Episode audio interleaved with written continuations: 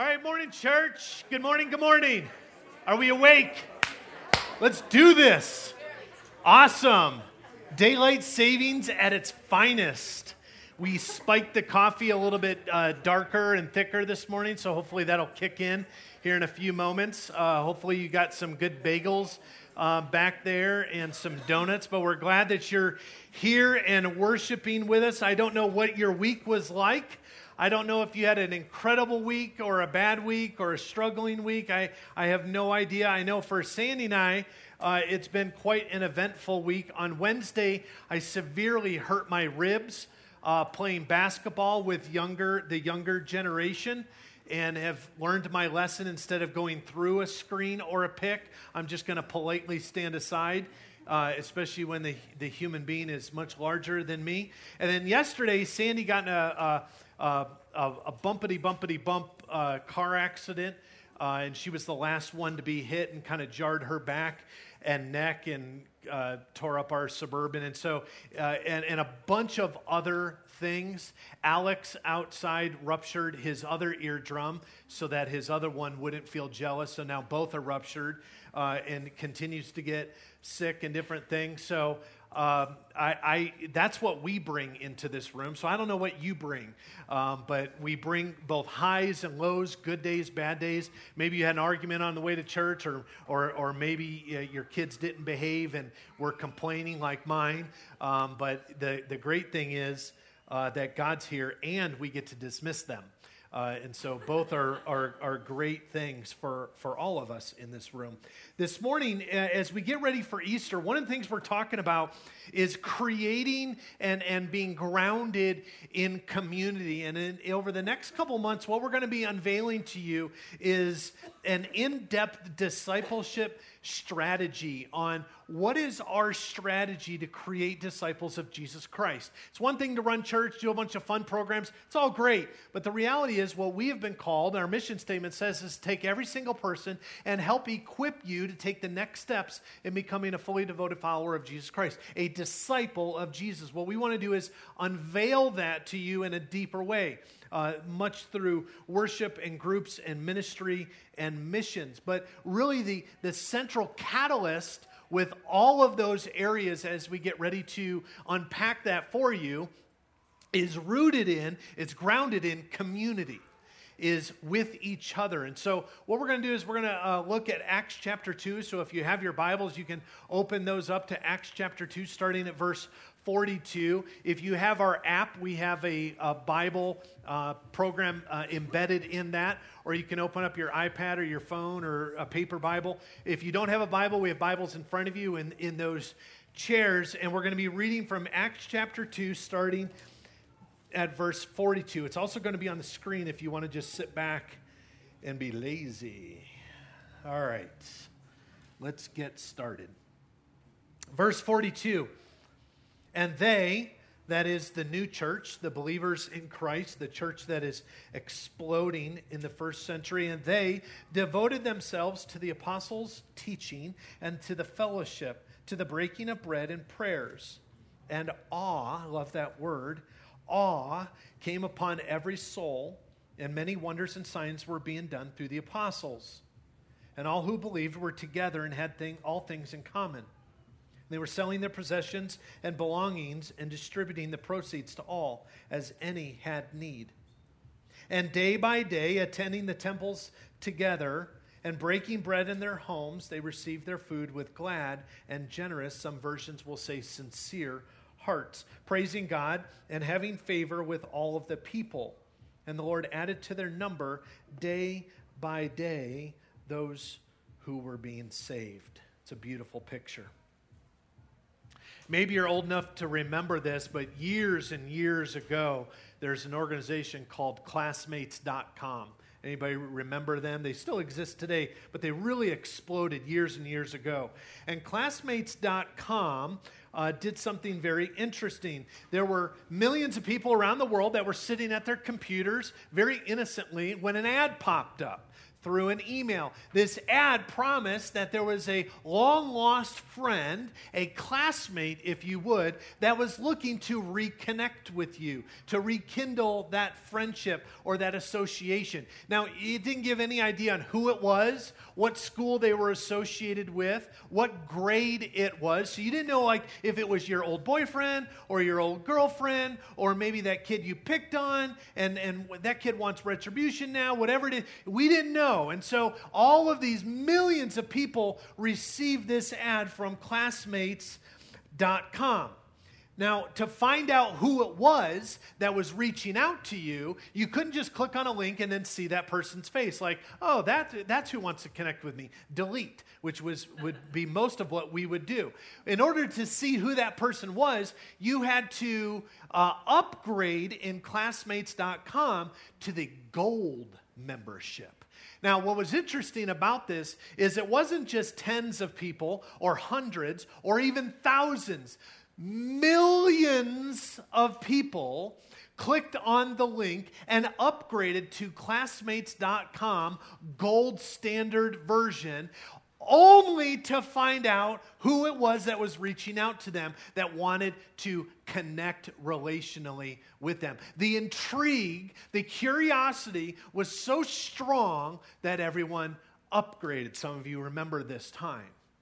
What was interesting is when you upgraded, what you found was it wasn't a long lost student who was trying to reach you, it was classmates.com.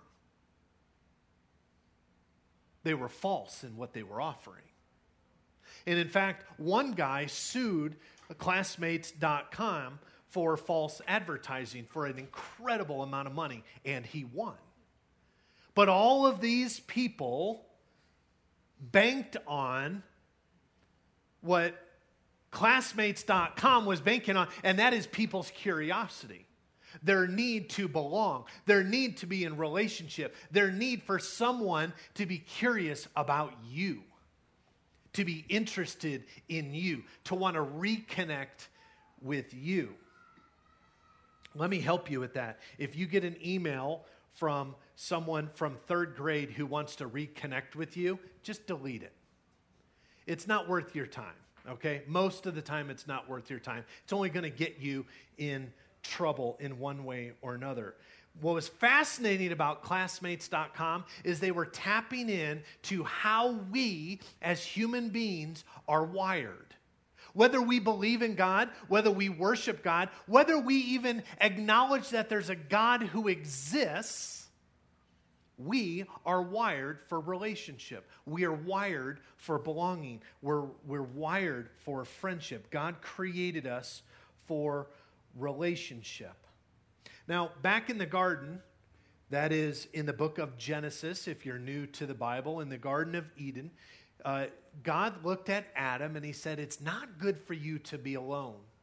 And we look at that, and there's some really fun memes out there on, on, on women and men and that relationship and who needs who and who wouldn't exist without the other. Let me just clear that up. Men would not exist without women. I don't even know why that's an argument, but that's absolutely the truth.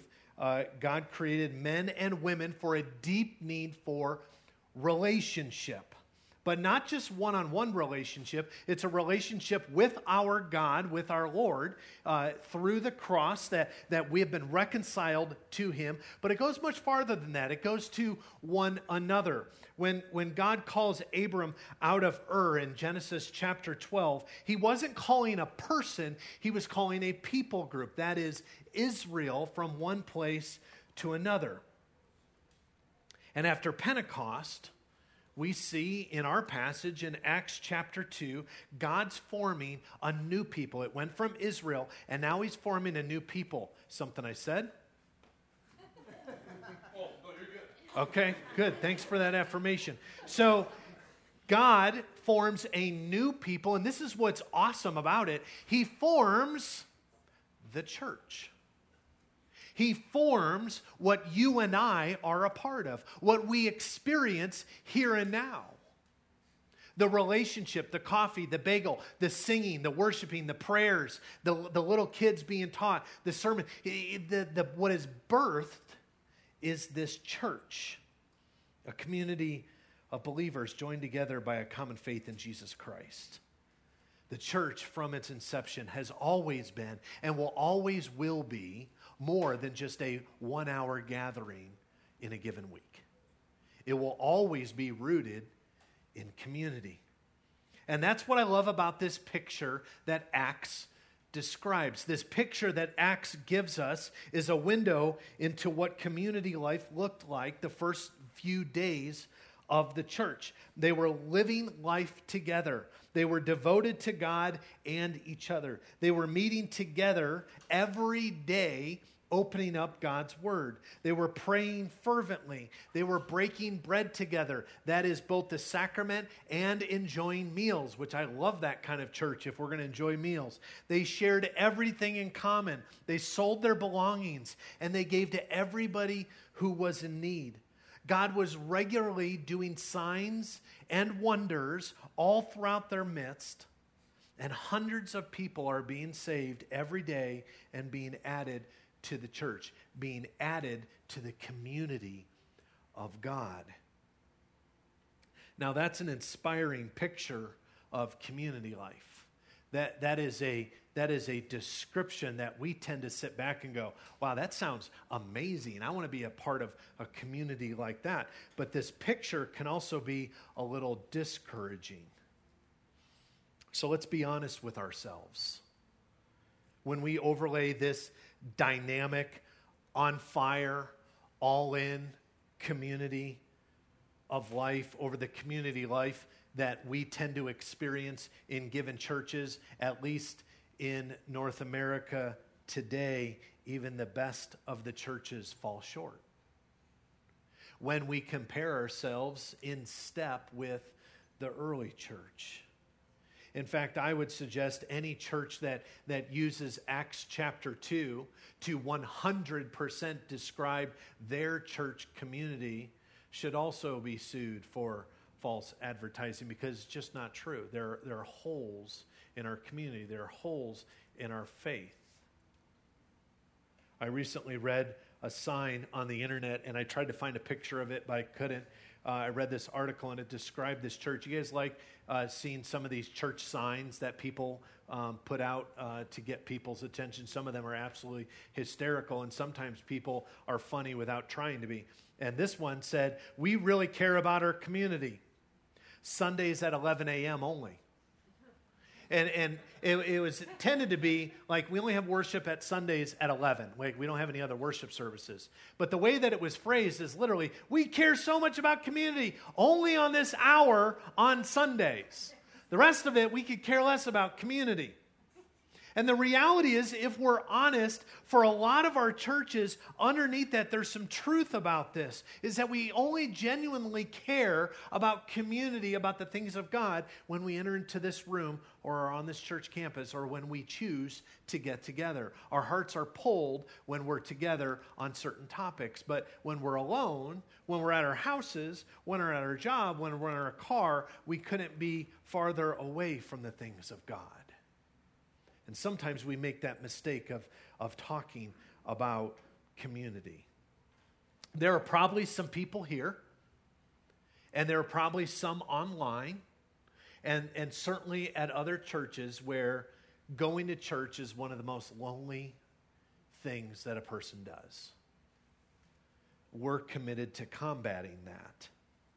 They say that one of the loneliest places to ever be is in a crowd, not a community.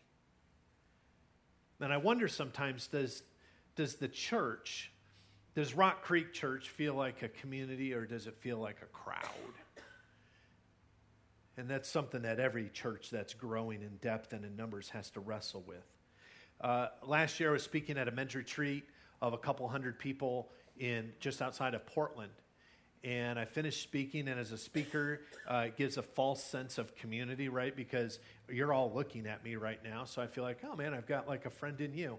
And yet, uh, after a particular session ended, we all went out uh, to the to the patio area that overlooks the lake, beautiful. And as I walked out, I was one of the last ones to walk out. I saw just dozens of pockets of groups of people talking And I tend to be extrovertedness uh, the majority of the time, but I have some deep seated uh, introvertedness in me as well. And I walked out and I saw all these groups hanging out, talking, fellowshipping with each other, and nobody came and talked to me. And they would see me and nod and then turn back to their groups. And so I must admit to you, I felt lonely. I felt lost. I didn't feel, I, I, am mature enough to know that, that people cared about me, but I felt alone. And you see, the important thing for us to realize is as we create, and when I say we, I mean the kingdom of God here on earth. Is there an aspect of this that is, that is relegated and in the attention to Rock Creek Church? 100%. But it is much, much bigger than this. This is the kingdom of God here on earth. And the thing that we have to realize is that community in the kingdom of God, it's a journey, not a destination. The destination will be when Jesus comes back again. When Jesus comes and does what he says, I have gone to prepare a place for you, and when I come, I will take you to be with me there also. Then community will be a destination. But for you and I, for the follower of Christ, or for at least the person who's investigating Jesus Christ, community is a journey. And so if we get back to Acts chapter 2, the question is Is the picture in these verses an accurate picture of God's plan for the community of the church, the plan for us here? And if so, how do we bridge the gap from what the original church, birth, a few days old, experienced? Compared to what you and I experience in our daily experience of church. How do we make that right? We might be tempted, you might have even said this, or you've heard others describe it in this way. Well, that was real community. That was when the church was really the church. We've gotten so far away. We're, we're not even real. We're hypocrites. And that's why people don't love the church. Man, if we could just go back to the church in the early Acts, then everything would be perfect. And I think there's more to it than that. I want to suggest to you this morning that the picture of Acts chapter 2 is absolutely accurate, but it's incomplete. It's incomplete in the six verses that we read that tell us about the early church. And here's why. This stage, Acts chapter 2, is what theologians will often refer to as the honeymoon stage of the church. The honeymoon stage of the church. The, the, the Holy Spirit's power has fallen on the church. It's visible to the degree that small groups of believers are beginning to speak in tongue or, or a foreign language. There's healing being done all throughout, everywhere we look. There are miracles everywhere we look.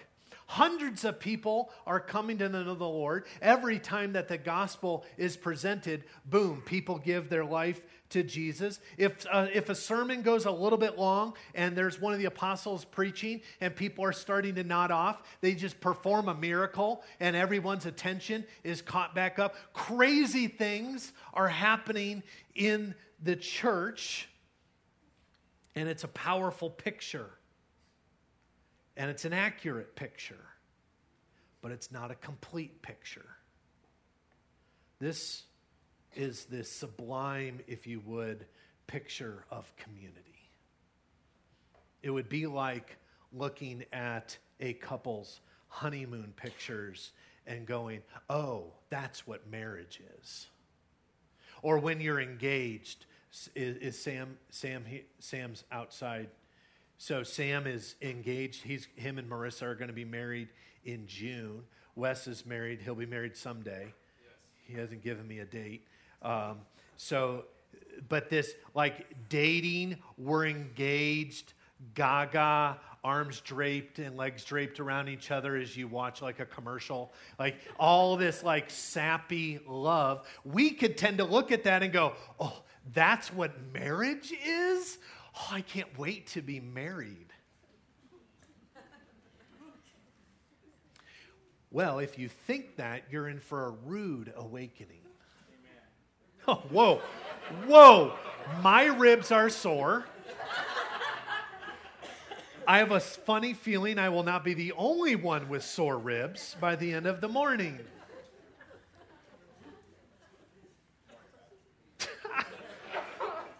We will pray for you after the service, Robert. You want to know something that's, that's sad, frustrating, but it's real? Things in that New Testament church are going to change. Believers will eventually stop selling their homes and pooling all their money to take care of each other. They won't stop caring for each other's needs, but they will cease to participate in the practice of having everything in common. Problems will begin to creep into the church backbiting, arguments, tension. The rapid growth of the church we will soon see in the New Testament will cause people like the Hellenistic widows to be overlooked. The least of these will eventually not be cared for, but avoided. Good people like Euodia and Syntyche will squabble to the point where Paul has to write to the church and say, Will you please help these two figure this out? Other communities like the church in Corinth are messed up in so many different ways, you don't even know where to start to fix it. And there will even be churches like the church in Galatia, churches that are in danger of literally running right off the tracks from Christian, Christ centered orthodoxy to heresy. And why?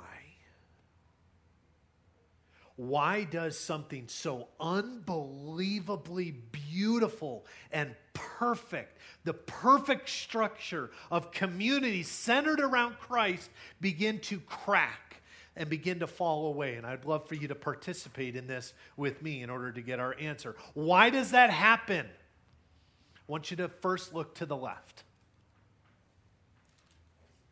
Go ahead, look to the left. And now look to the right you probably saw people. And we want to know why is it that the church can't get back to that? Why can't the kingdom of God here on earth get back to Eden? Why can't we get to some of these, what would be deemed picture perfect settings for God's community to be together? And it could really be boiled down into two words sin and humanity. We are involved. We are involved in the church. You and I in this room, and it was the same for the nine o'clock service, we bring all of our junk into this room. Even if we want to smile and look the part, we still bring it in here. We bring our abuses, we bring our molestation, we bring our rape, we bring our lies, we bring the stealings, we, we, we bring uh, bad things being done to us, people stabbing us in the back, growing up with bad parents, alcoholism, drug addiction, and we could go on and on and on and on that is embedded somehow in our stories. And guess what? We walk in those doors, we walk through those four doors, we sit down, and now we're all together with our junk. And somehow, we have this pressure to be the perfect community, to be the beautiful picture of community, to not have heartache or strife or pain or struggle. When, friends, the reality is that's just not true. It's like if you, when, when you choose to, if, if you're bold enough, uh, this Easter to get all of your family together. That's super fun. Maybe some of it's fun, some of it's just not fun. Can we acknowledge that? We all have like an Uncle Albert or Grandma Ethel or you. Maybe you're that person. Sorry. But when you get the family together, you don't say, hey, we're having a family gathering, cool people only, normal people only, those that don't twitch in the corner stay at home. Like, and yet, community in the church, we're those people. And sometimes we want to avoid it. But all of these things, all of these people, you and I, is not going to, has not, will not ever stop what God does in and through a community who is seeking to be further followers of Jesus Christ. He still does his work.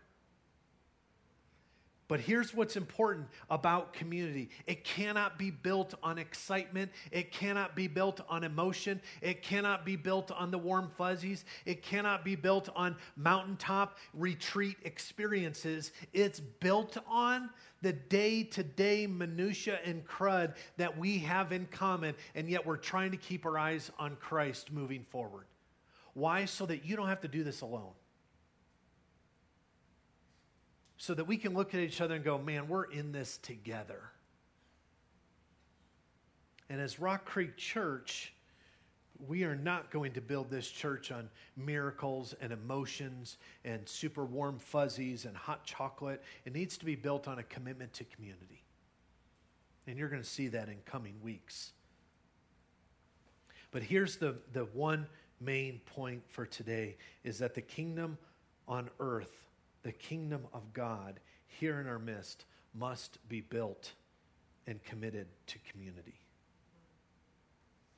Verse 42 says, And they devoted themselves to the apostles' teaching and to the fellowship, to the breaking of bread, and to the prayers. Romans chapter 12, verse 10, it says, Be devoted to one another in love, honor one another above yourselves.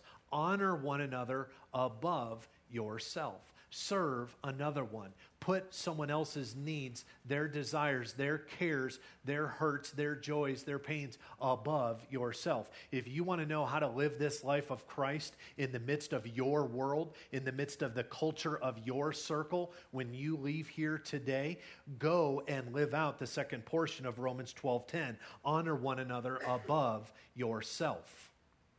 Live selfless. Not in a grudgingly, tongue in cheek, but a genuine look to put others first. When we, th- when we think of devotion, uh, sometimes we might tend to think of like the sappy loveness uh, that comes when you first start dating someone and you just think about them all day long and, and you just have that kind of sappy love. If my sisters were here, they would sing Hopelessly Devoted to You. Does that, do any of you know that song? Come on up. We're gonna do. We're gonna sing. I'm just kidding. Uh, if my si- so I grew up with an older sister and a younger sister, and my mom. My dad worked a lot, and so I was stuck with a lot of singing on every song. So, uh, much to my chagrin, I can hear a song and I can revert it back to my sisters who grew up singing, and I can still remember them singing hopelessly devoted to you. But here's what's interesting there's a Greek word that actually describes something a little bit more gritty, a little bit more uh, uh, tough. You know, you've got Sandra Dee in Grease singing. Isn't she the one who sings hopelessly devoted? And then you've, I, I think, who? Sandy. Olivia Newton John. Okay, awesome. And then, but I, I think of this word a little bit more gritty, like a, a like a Rambo, Fred Flintstone, uh, The Rock sort of guy. But this Greek word, this Greek word describes this. It's messy, it's dirty, it's hard, it's a struggle, and it means to persist in and to continue steadfastly in. To be devoted is to be committed. And God calls us to be a committed community. He doesn't just call us to be a, a, community, He also doesn't call us just to be committed. He calls us to be a committed community that together is pursuing the Lordship of Jesus Christ. And it takes commitment for the long haul to really experience community. This makes perfect sense. Have you ever, maybe you've been the subject of this or you've seen someone, you ever meet someone and they've got unbelievably high expectations and a low threshold for disappointment or conflict? You ever met someone like that? What happens with them? They get super, super excited because of, quote, this relationship or this church, like they are in. They meet you once and they're like, should we pick out colors for our house? Maybe like maybe we should go look at rings. I might want to marry you someday. And immediately, girls, at least in this room, if you meet a guy like that who's ready to marry you after the first, just kick him between the legs and run as fast as you can away from that psychopath, okay? But sometimes we can have those high expectations of, I think I love you. I think I'm calling the police. But people will do that even for the church. We, people will walk in, visit a church, our church, maybe some other church, and go, Man, I love this. I'm in. And at the first moment of conflict or struggle or cloudy days or hardship, PTSD kicks in and they go, See, I knew it.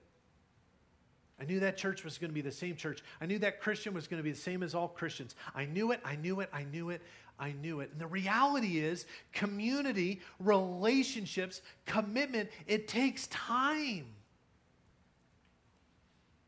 And it actually takes some disappointment to know if you really are committed. This word devotion, to persist in, to continue steadfastly, to push into, tells of a community that doesn't come quickly and it doesn't come easily. We live in a funny time with Facebook and Instagram. It's easier than ever to have the illusion of community and intimacy when, when we have hundreds, if not thousands of followers and likes within our social realm. People that we think we're letting them in close and personal into our world because of our, our recent haircut or what we had for dinner or what we're doing on vacation that, that we've created community. It's interesting, there's a couple of studies that are going on right now.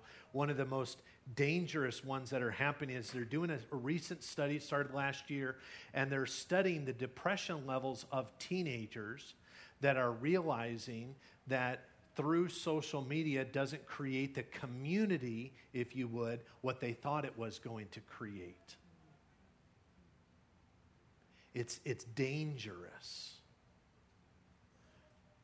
They're also doing uh, another study that's right up there with it, kind of parallel in the concern, is they're doing studies that rather than just doing posts, they're realizing that the younger generation, this is younger than high school, this is junior high and elementary, are becoming addicted to their social media accounts only to see how many likes and followers. So they're not addicted to the friendships, they're not addicted to the pictures, they're addicted to going, how many people are enjoying what I've done? I do something, how many people have given me a response? I've done something outlandish. How many people are responding? Sensationalized, bigger, better, stronger, faster, more crazy. And without getting too political or or, or, or weaving into culture. I, I think when we talk about uh, school safety and such, they should probably spend some equal amount of time looking at the sociological behaviors of longing to be belonging, of, of the relationship, of, of wanting people to recognize what I do, and how that's falling empty in the majority of ways of how we're giving our, our younger generation today that's another sermon. But the reality is, people who look at some of our social media aren't seeing the whole picture. And I, trust me, I'm not downing Instagram or Facebook. I love both. I love both personally. I love them both for the church. It has helped me connect with ministry leaders all over this world in some amazing ways. It has helped me stay connected to friends and associates and family members. I'm not downing people that, that do that in any way, shape, or form. But here is how it relates the love of the Lord calls us to more than a click. The love of the Lord calls us to more than a warm smile. Sometimes the, the, the, the old man who welcomes you at Walmart gets more interaction than some people who walk into a church. Sometimes the barista who's making your coffee gets more of an in depth conversation and you pour out your heart than your so called friends in faith. But here's again the reality community doesn't come easily and it doesn't come quickly. True community, associates do.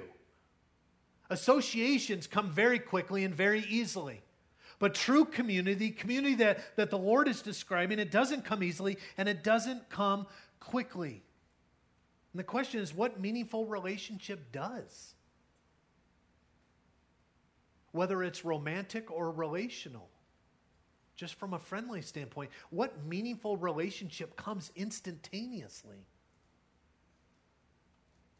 And one thing that I believe that the Lord wants us free from is this mindset of do I need or want community or not? Because it's all focused on what you need. It's all focused what is on what I need. How does this benefit me? At the Hayes house, here's a picture of us finishing up dinner and we're playing poker um, with pennies and nickels. And uh, we love family dinners. Uh, and, and let me help you before you think we're too holy. We have absolutely no in depth conversations around this table. It usually is some kind of bodily fluid conversation or injury uh, or a Pokemon battle or, or you know, if a shark were to eat you, what would you be able to survive that? Like that's the depth of our conversations. And sometimes I sit there and I watch and I listen and I just think we we need to be analyzed by specialists on, on some of our conversations. But that's us. It's some of our greatest times. But here's what's interesting it's not about this dinner that creates community in our home, it's about hundreds of dinners that create community year after year after year. Because I guarantee you, some of the meals end with one, if not two, people in tears, or an argument, or a discipline, or food somewhere other than a plate. So, community, if you if you relegate it to just one meal, you go, that is subject to social services being called. But if you look at our meals over the course of a year or multiple years, and you were to watch those videos, and they would some would be very entertaining, you would go, wow, they're really finding community. And the church is the same way. Year after year after year, gathering together where community is built. Not perfect, not fancy, not entertaining, maybe not many signs and wonders all the time, maybe not crazy warm feelings, but community. There's a, a Dutch Catholic priest. He was a, a, a writer, a theologian. He was born in 1932, he died in 1996. I had the privilege of, of listening and, and watching him uh, speak several times at Westmont College in California at their chapel. His name's Henri Nouwen. Uh, if you're looking for a, a new author uh, uh of books that talk about some spiritual depth, he is by far one of my favorites. He wrote this regarding community. He said, People who have known the joy of God point each other to flashes of light here and there. And they remind each other that they reveal the hidden but real presence of God. They discover that there are people who heal each other's wounds, forgive each other's offenses, share each other's possessions, foster the spirit of community, celebrate the gifts they have received, and live in constant anticipation of the full manifestation of God's glory. man, he is. His writings are incredible. To see him in person was one of the greatest joys because he just has a soft, wise delivery. You see, God desires for us to be in growing, healthy, and sustaining community. And it begins by a loving, healthy, sustaining relationship with Jesus Christ, who just literally gave it all. Everything. And we're going to get into the, the weeds and the details as we head into our Easter service next week.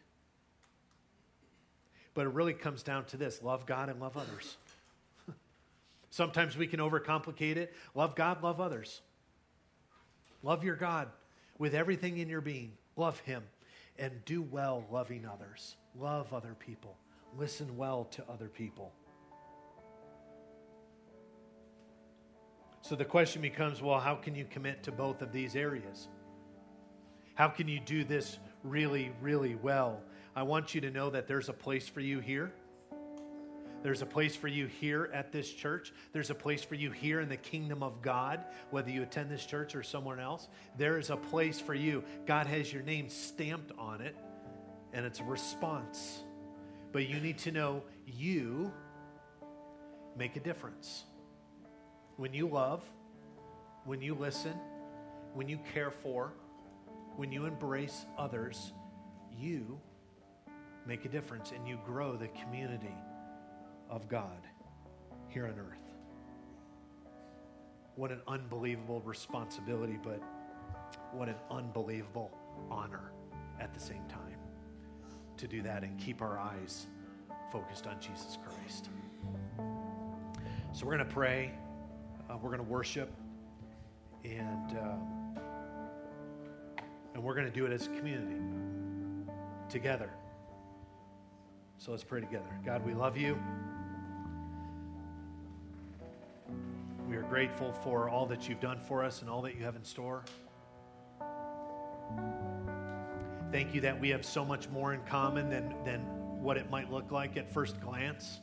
And yet, all we have to do is begin digging a tiny bit under the surface, and we realize, boy, we're all in this together. We all, we all have the joys and the struggles and the conflicts and the wrestlings.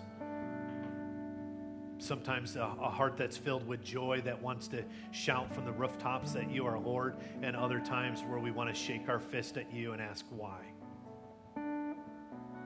and yet we do all things in community. We do all things together. We serve together. We worship together. We're in groups together. We go on the mission field together. We, we do this together. And we want to submit that to you. We want to ask that you would generate worship in our hearts to come out in song, that you would take us to a depth that we could never ask for nor ever imagine because it's too far, it's too deep. Would you take us to that place together? In the name of Jesus Christ, we pray. Amen. Would you please stand?